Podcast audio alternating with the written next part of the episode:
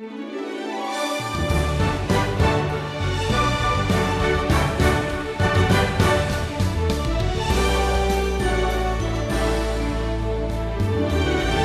you ever been in the midst of planning something and seemingly out of nowhere, God changed things up on you?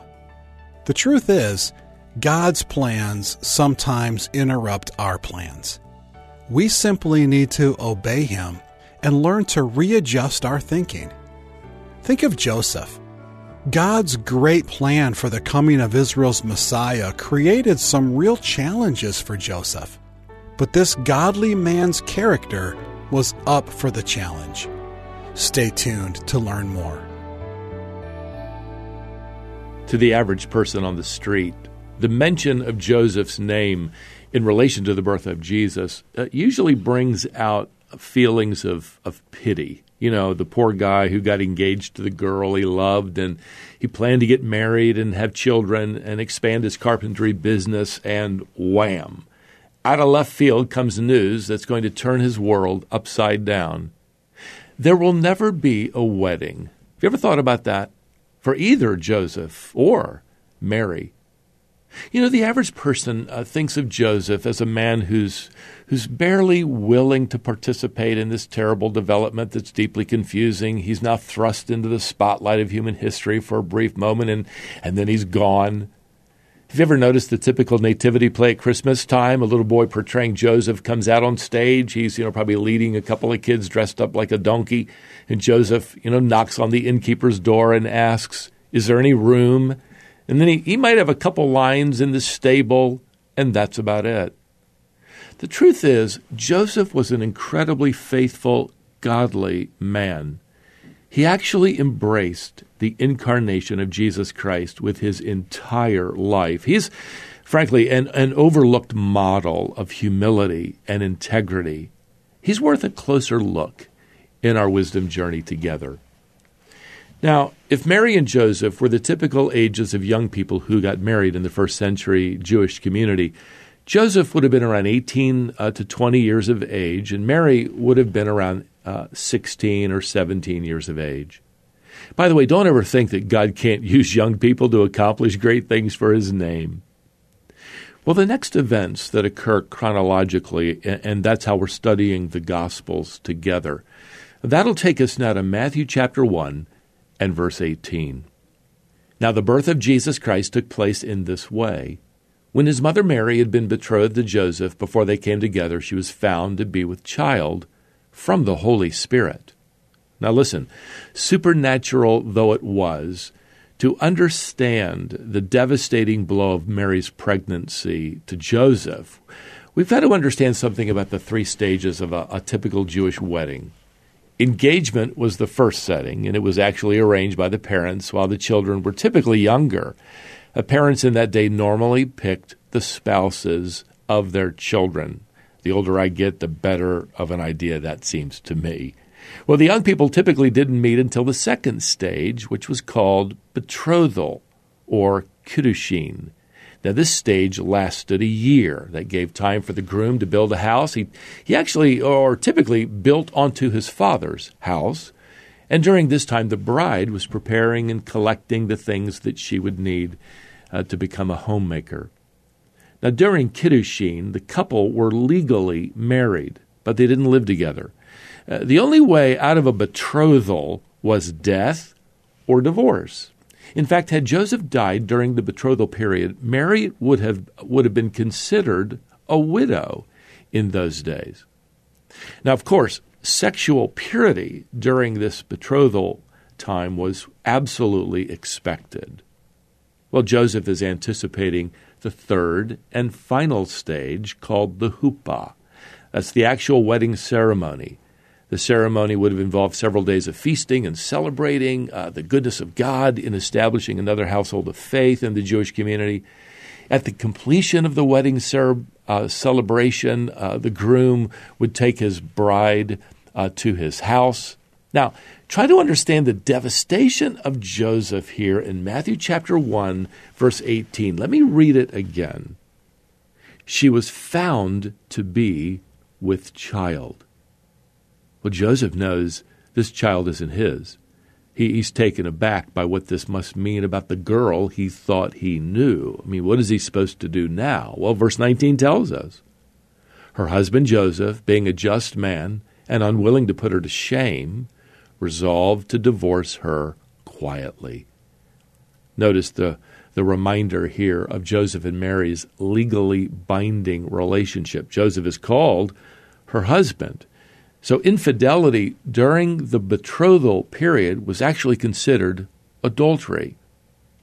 We're also told here that Joseph was a just man. That is, he, he wants to do the right thing. If Mary is guilty of adultery, it, would be perfectly proper for him to make a public accusation and, and put an end to their betrothal.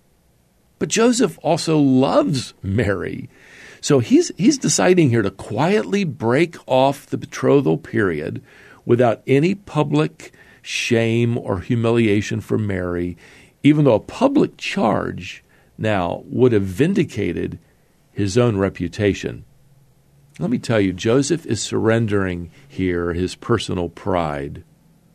But Joseph's going to have to surrender more than his pride. He's also going to have to surrender his privacy, verse 20 tells us.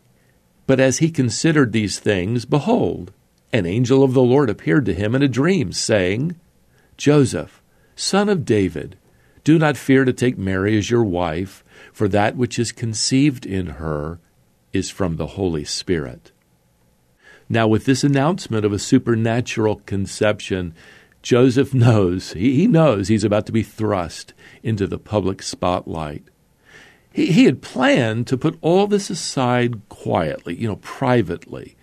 But now that Mary has miraculously conceived through this mysterious work of the Holy Spirit, this, this long awaited Messiah of Israel, and Joseph is about to become the earthly father to him, well, goodbye to a quiet life.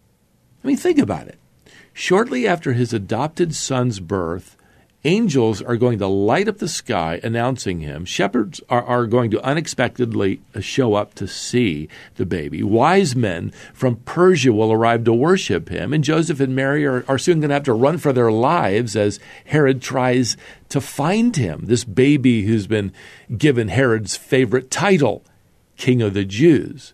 Joseph couldn't have imagined any of this, but he at least knows at this moment that raising the Messiah is going to pull him from the shadows of, of obscurity. If he obeys this angel's message from God and takes a pregnant fiancee to become his wife, effectively skipping the wedding ceremony, well, he knows his life will never be the same again. There, there's a high cost to his obedience here. He has to sacrifice his pride, and his privacy. You know, I wonder, beloved, uh, what God might be asking you to surrender today for the sake of his son. Well, now, Joseph, he actually surrenders one more thing. I'll call it his personal priorities. In verse 21, the angel tells Joseph, Mary will bear a son, and you shall call his name Jesus, for he will save his people from their sins. Well, the birth of this child the angel says, is a, a fulfillment of that great prophecy from Isaiah that the virgin will conceive and bear a son, Isaiah 7:14. So God is calling Joseph to exchange his priorities, namely a typical marriage, a typical home and career for God's priorities. There's a baby who's going to need a father, and not just any baby, the Messiah. Now, as we dive a little deeper into this scene and into the life of Joseph, uh, two things stand out to me. First, surrendering to God is going to require some changes in our lives. Now, we don't know exactly what they might be because we can't see around the corner, and the Christian life is full of corners, isn't it? Well, secondly, surrendering our life to God doesn't require experience, just obedience. Think about it. How many giants did little David kill before he stood in front of Goliath? Well, none. How many messiahs had Joseph raised before kneeling over that, that manger in Bethlehem? None. Beloved, God isn't looking for people with experience, He's looking for people with willingness, readiness. And let me tell you the most significant moment here in Matthew chapter 1, at least in the life of this man Joseph. Well, it's recorded here in verse 24. When Joseph woke from sleep, he did as the angel of the Lord commanded him. wow. He did it. He did it. Joseph obeyed the Lord. Just, just don't forget, it's going to crush his pride. It's going to cost him a quiet life. And it's going to entirely change his priorities. The typical expected wedding and the celebration never happened.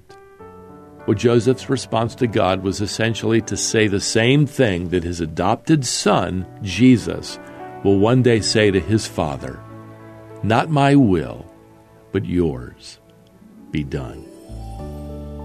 Well, until next time, beloved, may the grace of the Lord Jesus Christ and the love of God and the fellowship of the Holy Spirit be with you all. Amen.